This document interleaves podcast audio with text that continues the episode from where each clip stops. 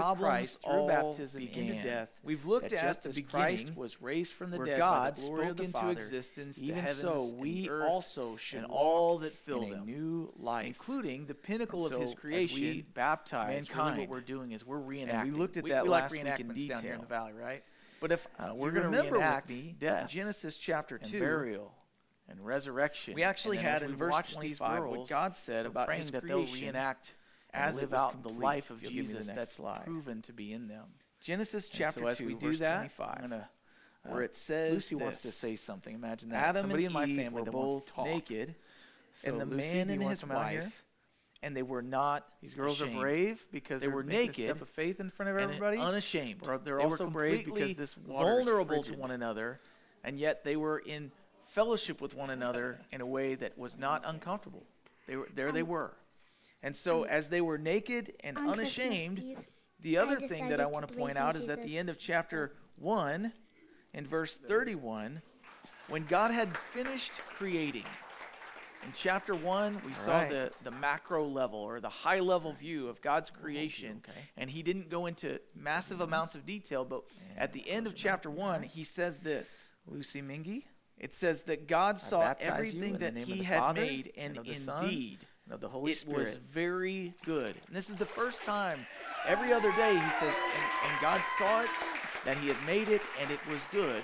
And yet, when it's complete, when it's whole, when it's finished, it says God looked at it, and indeed it was very good.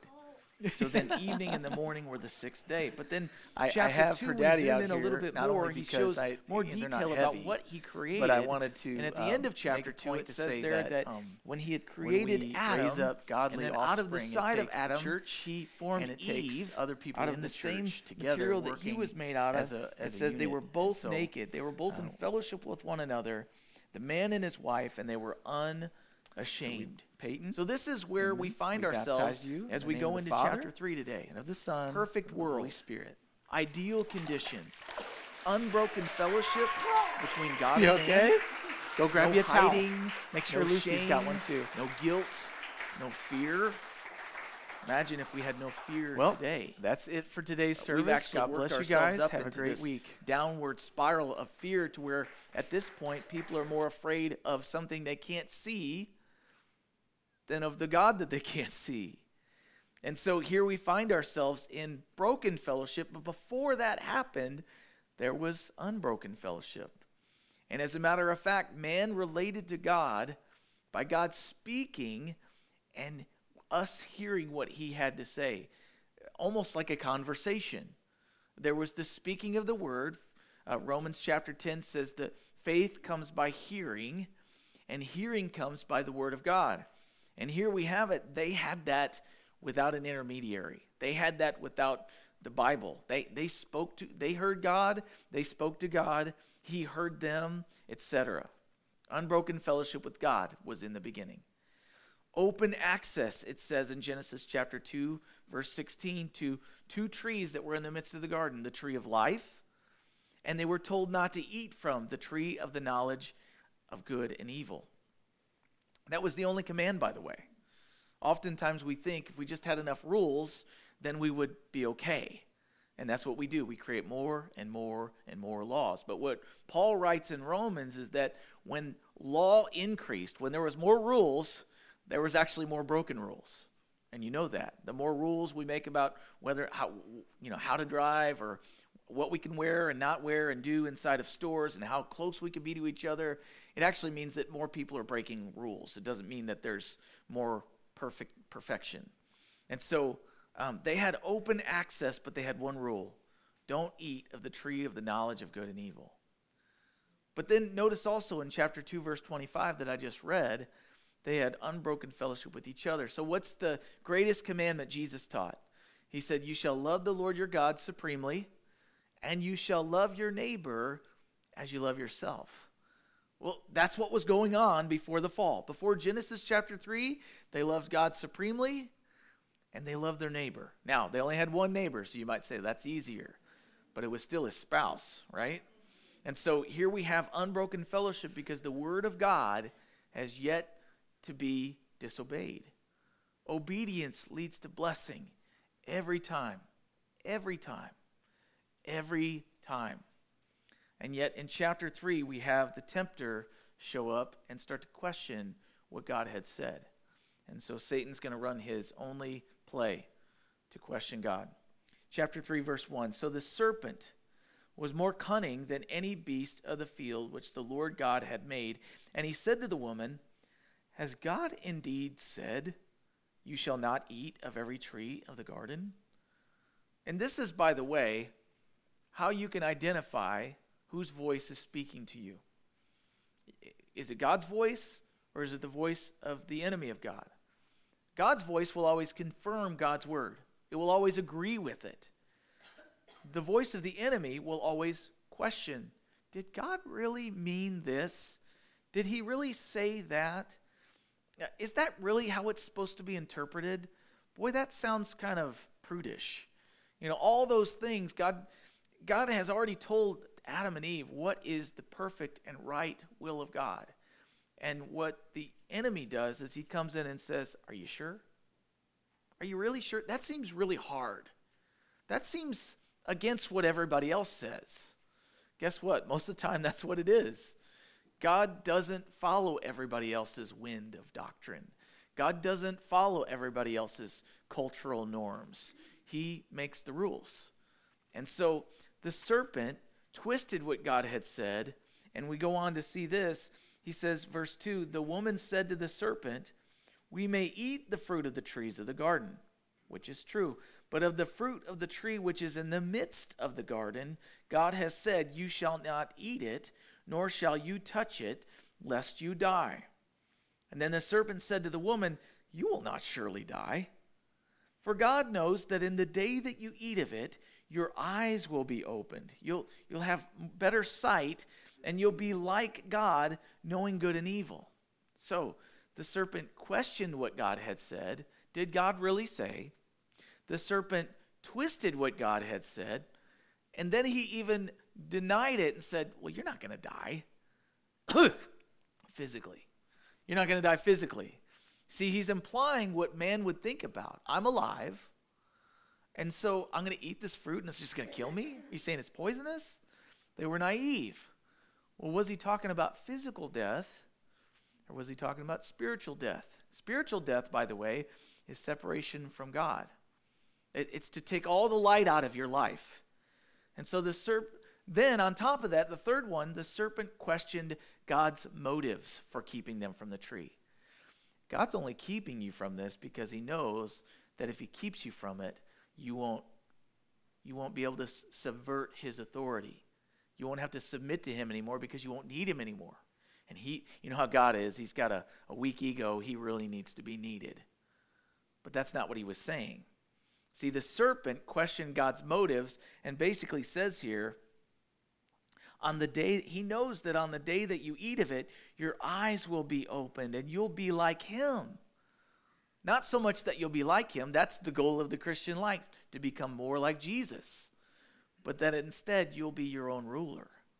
And instead of having to listen to the Word of God and submit yourself to it, you, you can just go straight to the tree of knowledge and good. You can know the right and wrong on your own, apart from God.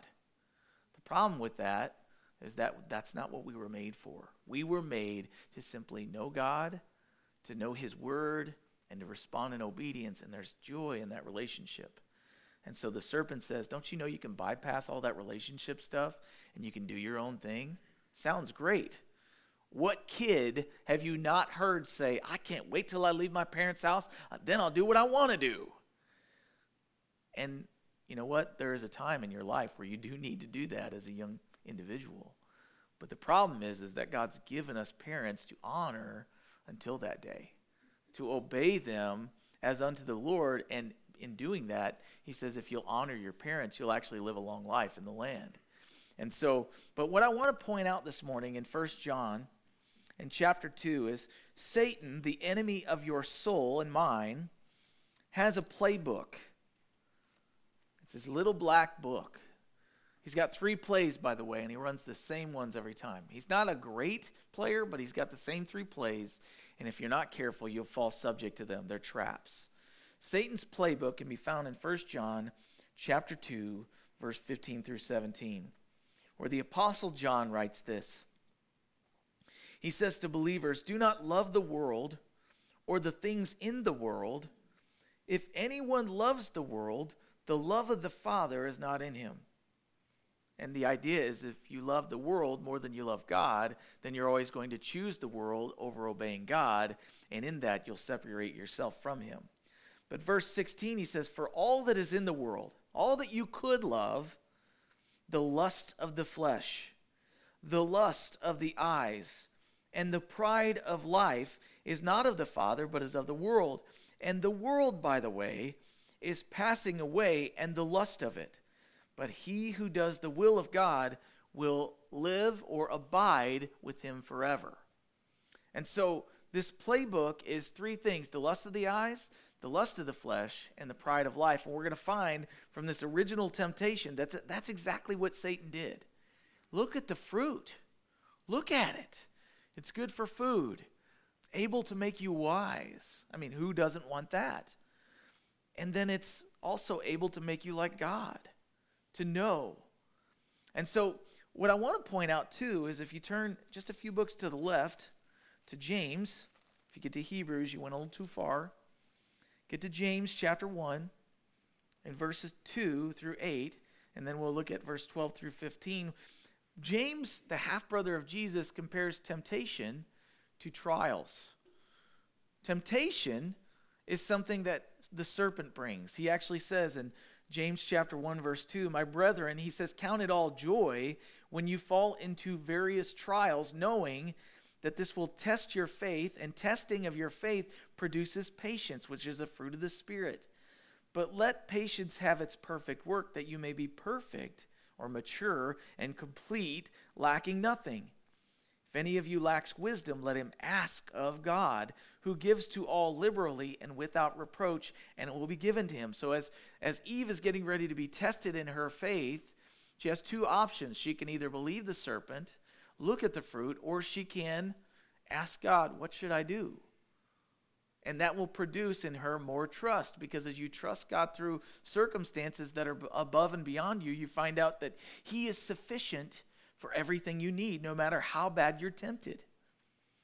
But then, if you go a little bit further in verse 12 of James chapter 1, James writes, Blessed, or oh, how happy is the man who endures temptation.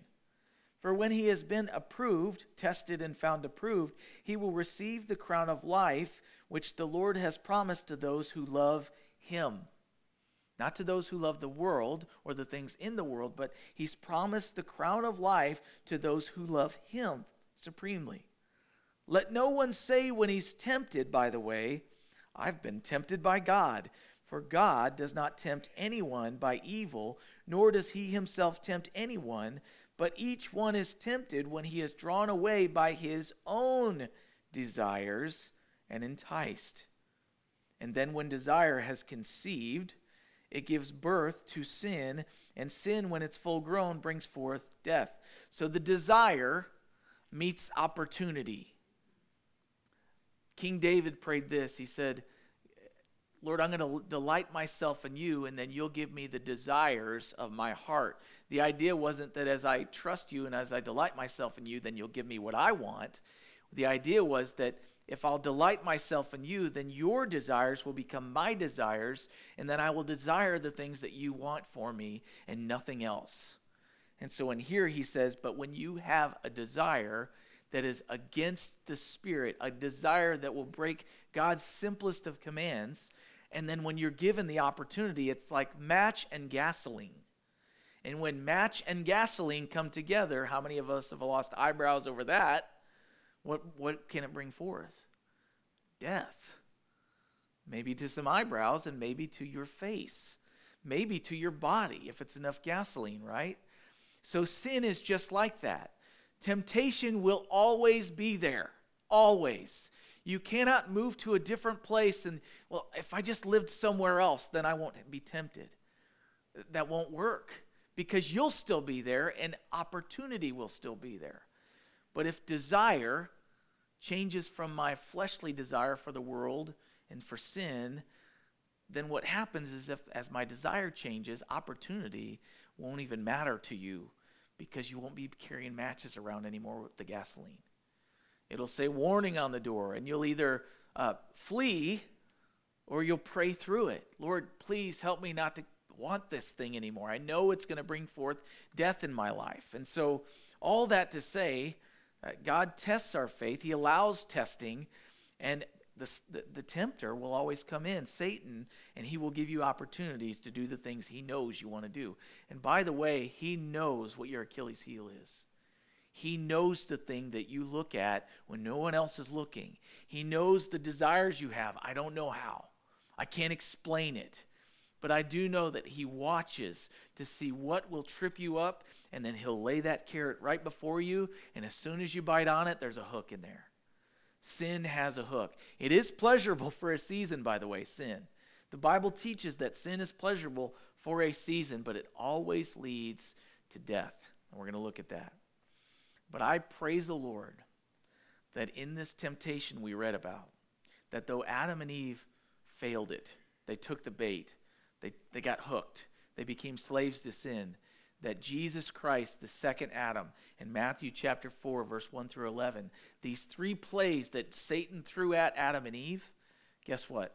In Matthew chapter 4, Jesus being baptized, brought up, took by the Spirit into the wilderness. He was tempted with the same three things, and yet in every way being tempted, he never once took the bait.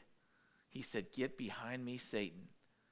You shall love the Lord your God with your, all your heart, soul, mind, and strength. You shall not bow down to any man, only to God. He didn't make bread out of a rock, even though he was starving. He'd been fasting for 40 days. He said, I want what God, I come to do the will of my Father alone. And so, all that to say, the temptation leads Eve to the second look. Now, many of you seen this uh, image on, on the Facebooks or online, and it's always like this meme of something that, you know, somebody saw and they're like looking at it instead of their spouse. But all that to say, it's, it's not being tempted, by the way, that's sin. And we're going to look at that in verse 6. I'll get back to the text. So when the woman saw the tree was good for food, that it was pleasant to the eyes, and a tree desirable to make one wise, she took of its fruit and ate. She also gave to her husband with her, and he ate. Then the eyes of both of them were opened. They knew that they were naked. They sewed fig leaves together and made themselves covering. So in verse 6 through 7, it's not so much the tempting that was sin for Eve. It was that she succumbed to the temptation and she looked again. I have there for you. It's the second glance that will get you. But notice that she didn't glance at the fruit a second time, she beheld it. To behold something means to look intently at it and to notice all of its attributes. So look at this the fruit in the second look, the lust of the eyes, that it was pleasant to her eyes, it was beautiful. The lust of the flesh, it was good for food. And the pride of life, it was desirable to make one wise. So, what does it hurt to look? Now, not at a glance, a beholding. What does it hurt to look? Well, when you look at things, you notice them. And when you notice them, you start to want them. And so, as you notice them and start to want them, here's what happens you start to partake in them. Verse 8 through 9. They heard the sound of the Lord God walking in the garden in the cool of the day, and Adam and his wife hid themselves from the presence of the Lord God among the trees of the garden. And then the Lord God called to Adam and said to him, Where are you? And I was a and so he said, I heard your voice in the garden, and I was afraid because I was naked, and I hid myself. And he said, Who told you that you were naked? Have you eaten from the tree of which I commanded you that you should not eat? And then the man said, The woman whom you gave to be with me, she gave me of the tree, and I ate. And the Lord God said to the woman, What is this that you have done? And the woman said, Well, it was the serpent deceived me, and I ate. And so, before we go to man's response, oftentimes we look at a passage, and what we zoom in on is how man responded. And no doubt we could laugh at Adam a lot. We could laugh at Eve a lot, and we will here in a second, maybe. But what I want to point out is God's pursuit of Adam and Eve. Do you notice what wasn't said when God came, as he always did, walking in the cool of fellowship with them in this garden that he made for them to dwell in? What he didn't say was, What the heck are you doing? You idiots. He didn't say that. He said, Where are you guys? He pursued them. He didn't have to. He could have said, I'm done, start over. He could have been like an artist that is not happy with the beginning of their sketch and crumble it up, throw it away, and go, okay, let's start again. I didn't make it right. That's not what he did. What he did was he, he took this problem and he made it an opportunity for a deeper relationship. Some of the people that I am closest with as an individual person are the people that I have walked through problems with. Some of the people that I have the closest fellowship with have failed me, and instead of being done with them and erasing them from my life, I've pursued a relationship with them despite the sin, despite the brokenness, despite the hurt that I've received. God pursued them again, and He said, Where are you?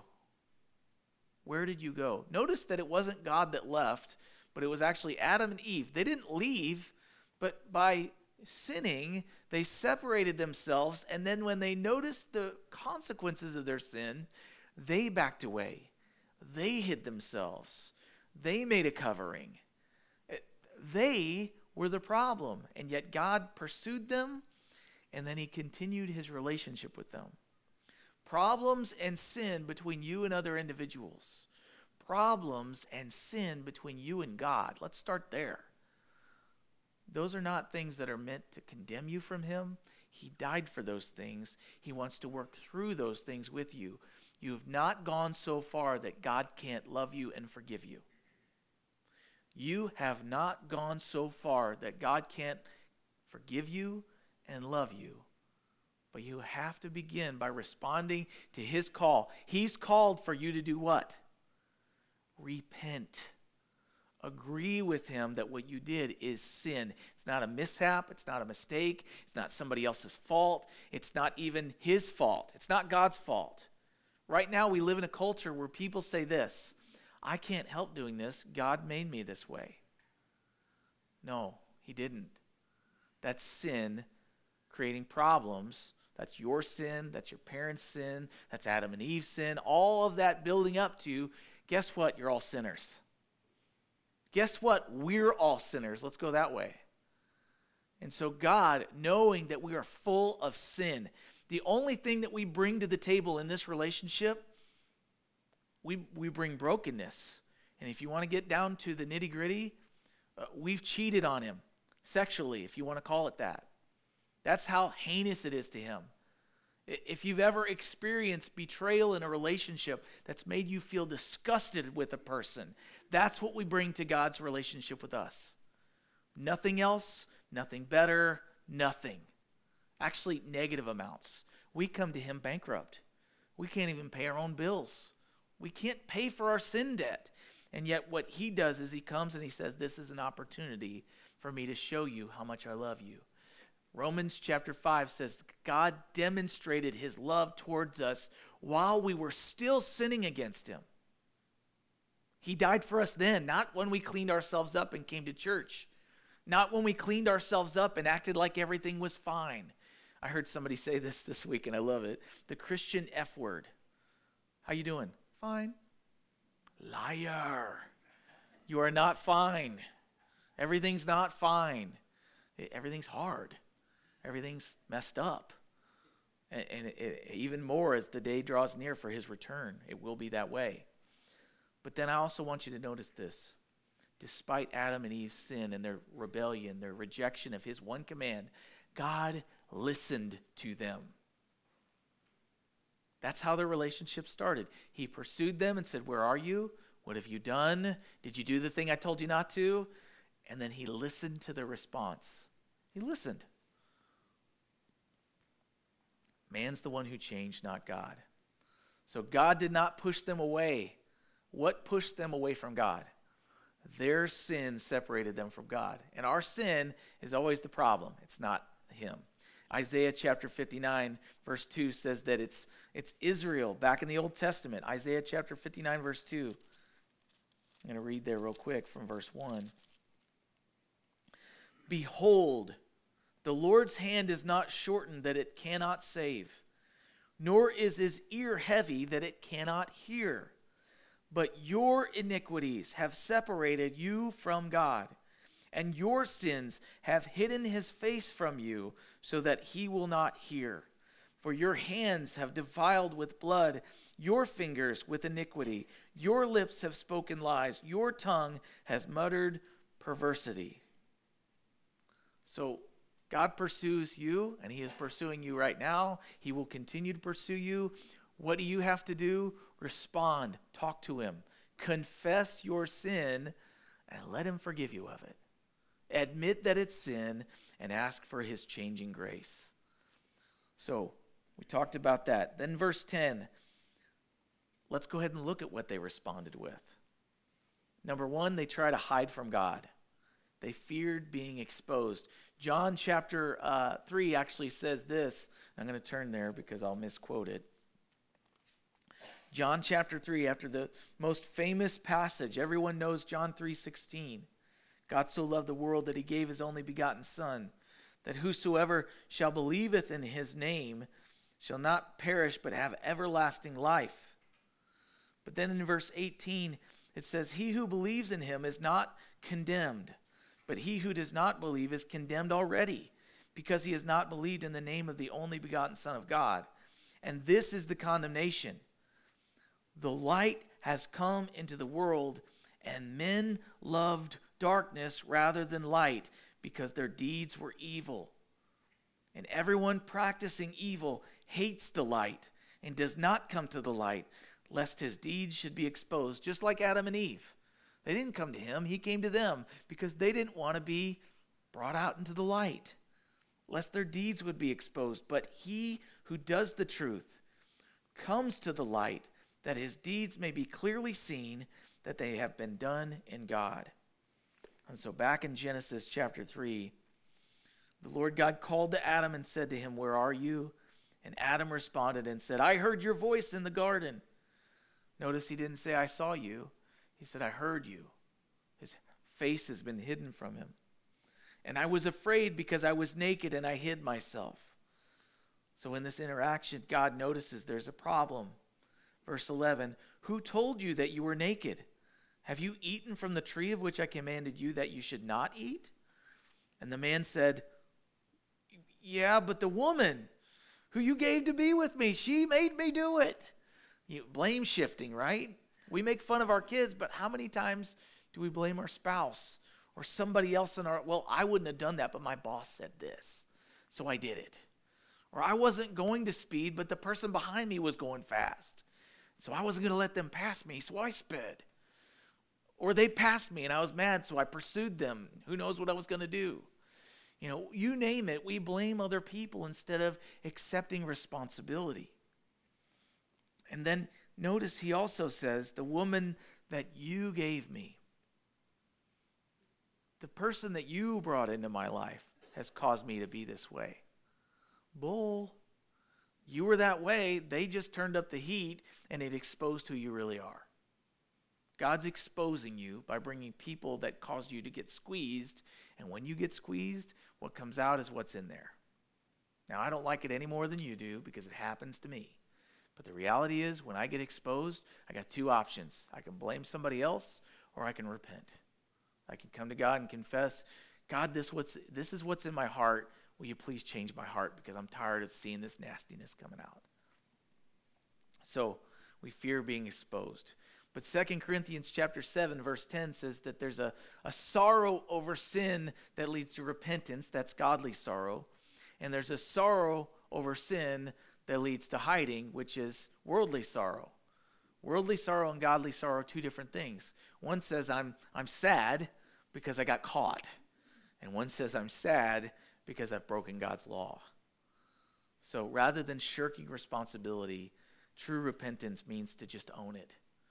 if anybody has ever exposed your sin and it's made you feel like ashamed and want to hide and want to deny it and act like it's not there, you will remain in the prison cell that you put yourself in. But if your sin gets exposed and you lean into it and go, well, that's who I am, may as well tell the world, you get set free because the truth always will set you free, especially when you tell it to the Lord. And so, all that to say, go on to verse 14. So, though their sins will ultimately be forgiven by God's redeeming work, sin that is forgiven still has consequences. I might be forgiven of my speeding ticket. And of course, sometimes you got to pay a fee, right? But then at that point, you still keep your license. But what happens is they put these little things called points on your license, and the next time you get pulled over, that gets held against you, right? And so that's a consequence of sin. Or say you don't get points, but your insurance goes up, you know, something like that. There are consequences to sin that though you get forgiveness, maybe you lie to your parents, or you lie to your spouse, or you lie to your boss. They might forgive you, but it will take a long time before they'll be willing to trust you again. That's a consequence of sin, though you've been forgiven for that sin. And so, verse 14 the Lord God said to the serpent, Because you have done this, you are cursed more than all cattle, and more than every beast of the field. On your belly you shall go, and you shall eat dust all the days of your life. I will put war between you and the woman, between your seed and her seed. He shall bruise your head, and you shall bruise his heel. Now, under there, I wrote in big bold letters Jesus, the seed of the woman. He will bruise the head of the serpent, the tempter. And while he does that, the, the head of the serpent will bruise the heel of the seed of the woman. Jesus, first mentioned in the Bible. We see him there. But the curse to the serpent you'll crawl on the ground, no arms or legs. He's been humbled. Many believe that this means that the, the snake or the serpent originally had arms and legs and was able to crawl. I don't know. We could thumb wrestle over that but he's going to be eating or licking the dust all the days of his life. How do snakes smell? They do that little uh, the slither thing with their tongue and it gets in the dust and the dirt and they kind of know what's going on from that. But then he says there will be hostility between you and the woman and their respective offspring. And this isn't about women hating snakes, by the way, because there are some that don't. And those women creep me out. Um, but that being said, there will be hostility between the seed of the woman and the seed of the man. Now, that's interesting because, not to get graphic, but the man is the one that carries the potent seed in child rearing, right? So the seed of the woman doesn't make any sense from a scientific or reproductive sense. But we know from reading the gospel that the God of peace will be brought forth through the virgin, and she would conceive by the Holy Spirit and bring forth Jesus Christ, the Son of the Virgin. And on his shoulders the government will be. Isaiah chapter 9. And but Romans chapter 16, verse 20 says it very clearly that the God of peace will crush Satan underneath his feet. So it's not just any descendant of the woman, but it's the God descendant of the woman. And who is the offspring? It's Jesus Christ. Jesus Christ, who are his descendants, the disciples of Jesus Christ. And in Revelation chapter 12, we actually see this woman spoken about. And we might even thumb wrestle over this too. But in Revelation chapter 12, in verse 13, says, When the dragon saw that he had been cast to the earth, he persecuted the woman who gave birth to the male child. But the woman was given two wings of a great eagle that she might fly into the wilderness to her place where she's nourished for a time and times and half a time from the presence of the serpent. So, this persecuted child. Now, if you read the Christmas story, what you find is that as soon as Jesus is born, uh, Mary and Joseph are told to flee to the wilderness to avoid being killed by Herod, being a firstborn in the house He killed every firstborn in Bethlehem in that time because of the prophecy about this Messiah. But then, if you zoom forward, you see the church being persecuted by the serpent, by Satan, and everyone that has not bowed the knee to Jesus and is in power has persecuted the Jewish people throughout history. And yet, the woman that I believe this is talking about is the church, the bride of Christ. And yet, we could even thumb wrestle whether it's the, the, the woman being Israel or if it was the woman, the, the bride of Christ, the church itself who will consummate the marriage we read in, in uh, Revelation in the last, gosh, six months. But all that to say that the seed of the woman, Jesus Christ, is going to bring forth this bride. She will be persecuted, but through that persecution, we see the battle between Satan and the bride of Christ, the, the church, Christians. And yet, what Paul writes in Ephesians is that if you really want to fight the battle of the Lord, you need to put on your snake stomping gear. The, the battle that he's asking us to wage is not a battle against flesh and blood, but it's a battle against principalities and the powers of the darkness of this world. And in Ephesians chapter 6, verse 10, he says, Finally, my brethren, be strong in the Lord and in the power of his might. Put on the whole armor of God that you may be able to stand against the wiles of the devil. Imagine the word of God unleashed in Adam and Eve being able to stand against this cunning serpent, this wily serpent. But to us is given the same instruction to be able to put on the full armor of God that we may be able to withstand against and endure temptation against the wiles of the devil. For we do not wrestle against flesh and blood, but against principalities against powers, against the rulers of the darkness of this age, against spiritual hosts of wickedness in the heavenly places. Therefore, take up the whole armor of God, that you may be able to withstand in the evil day, and having all done all to stand, stand having girded your waist. And then he talks about the armor. We won't go there this morning. So, verse 16, the consequences of the woman. He says, I will greatly multiply your sorrow and your conception. In pain you shall bring forth children. Your desire shall be for your husband, and he shall rule over you. So in here we have not only the serpent's consequences, but we see the, the consequences for the woman and the man. And then he says, uh, Adam said, to, then to Adam he said, Because you have heeded the voice of your wife and have eaten from the tree of which I commanded you, saying, You shall not eat of it. Cursed is the ground for your sake. In toil you shall eat of it. All the days of your life, both thorns and thistles, it shall bring forth for you. You shall eat the herb of the field. In the sweat of your face you shall eat bread till you return to the ground. For out of it you were taken, for dust you are, and to dust you will return. So, here's the bad news. Because of this broken command. You say, well, what does it matter? Well, to those of you that have given birth or been pregnant, it means immense pain that was not there before the fall. Painful pregnancy and childbirth. I can't, I can't speak to that. I only know from talking to my wife that it's painful. And so that's part of the fall. Number two, for women, a strong desire to rule over your husband but he is to be the leader in your marriage. A strong desire to so so as a young man, I read this passage and it says your desire will be for your husband and as a guy that wasn't married yet, I was like, "Awesome, she's going to want me." No, that's not the idea.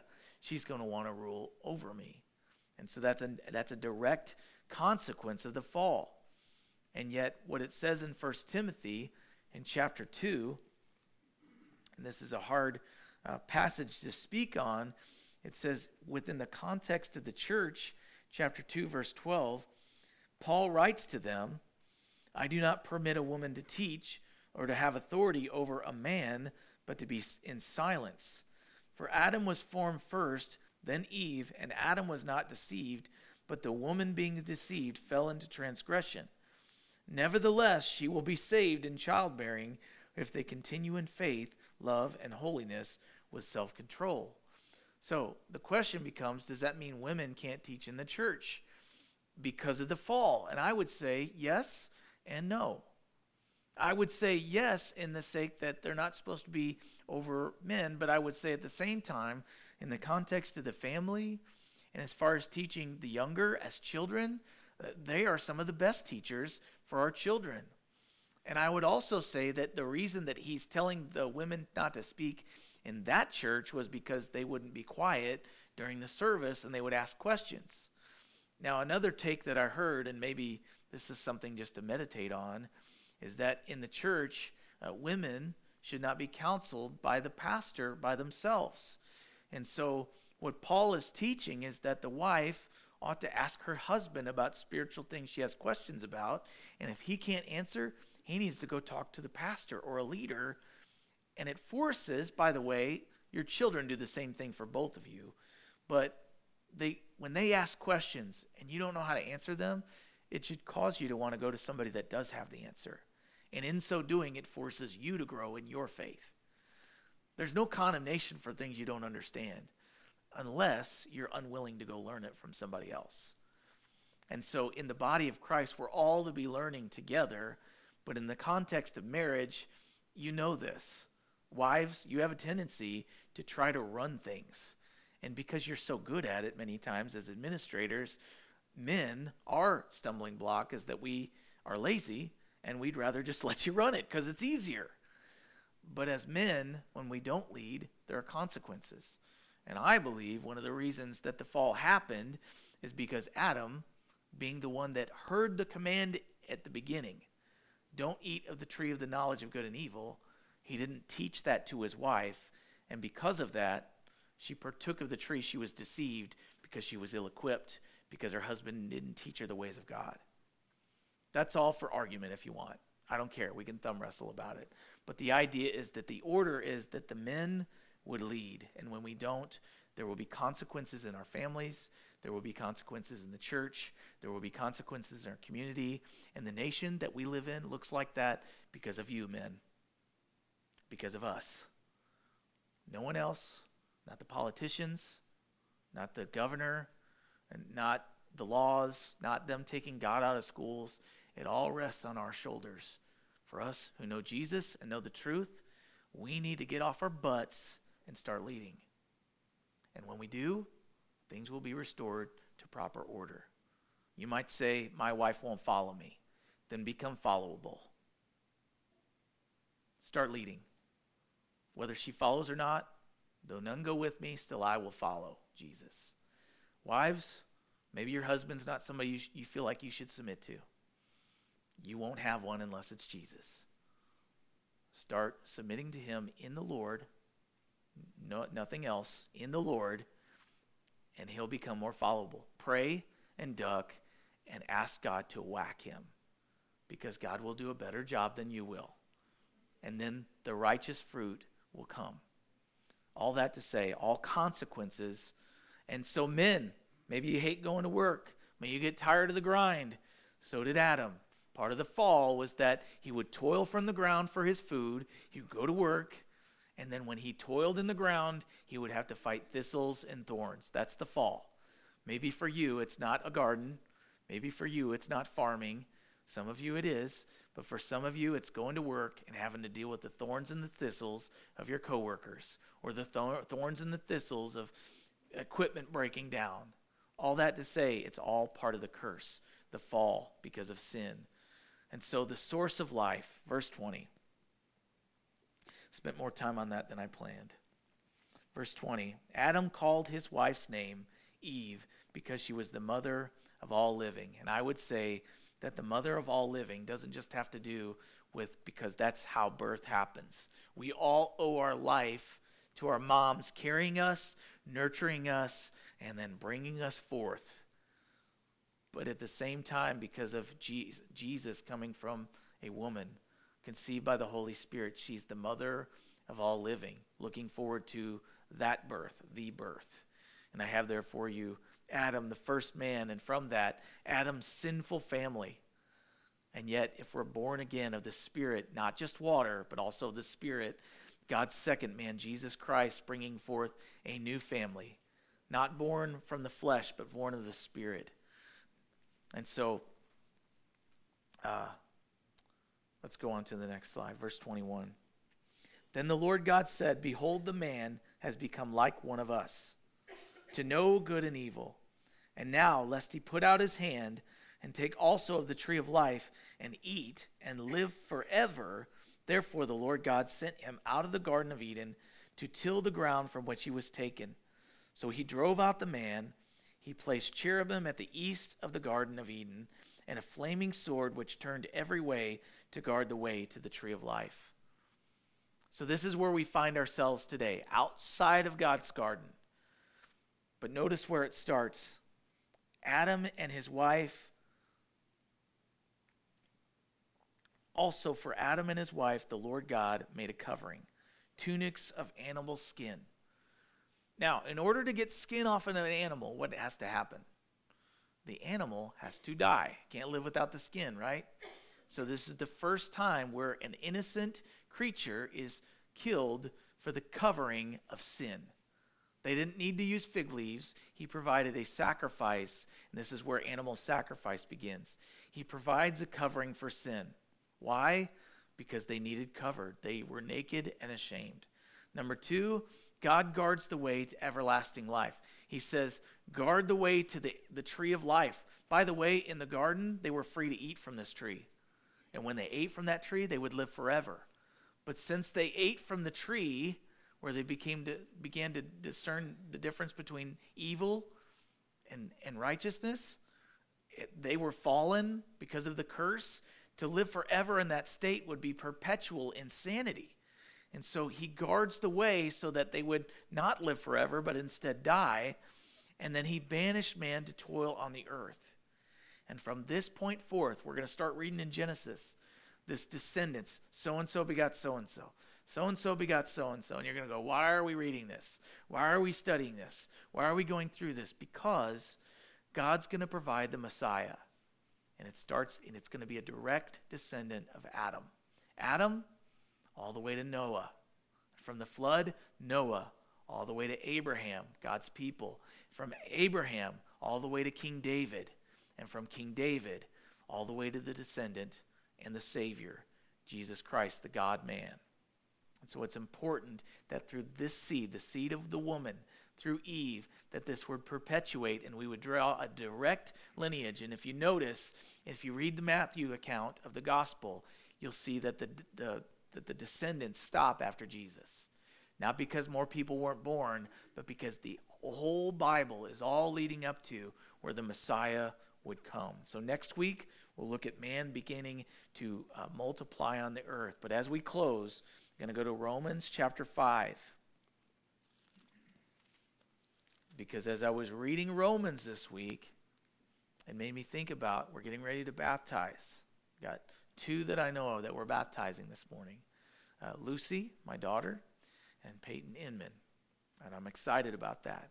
But without what Jesus has done, without the fall leading to man being forgiven through Jesus, without the second Adam, Romans chapter 5, verse 18 says, Therefore, as through one man's sin, offense, excuse me, therefore, as through one man's offense, judgment came to all men, resulting in condemnation, even so, through one man's righteous act of the free gift came to all men, resulting in justification of life. For as by one man's disobedience, many were made sinners, so also by one man's obedience, many will be made righteous. Moreover, the law entered that the offense might abound, but where sin abounded, grace abounded much more, so that as sin reigned in death, even so grace might reign through righteousness to eternal life through Jesus Christ our Lord. And so, because of one man's sin, death was brought to all. You are born a sinner because we are descendants of Adam and Eve but through one man's righteous act of obedience to the will of the Father, we all are offered the opportunity to become alive again.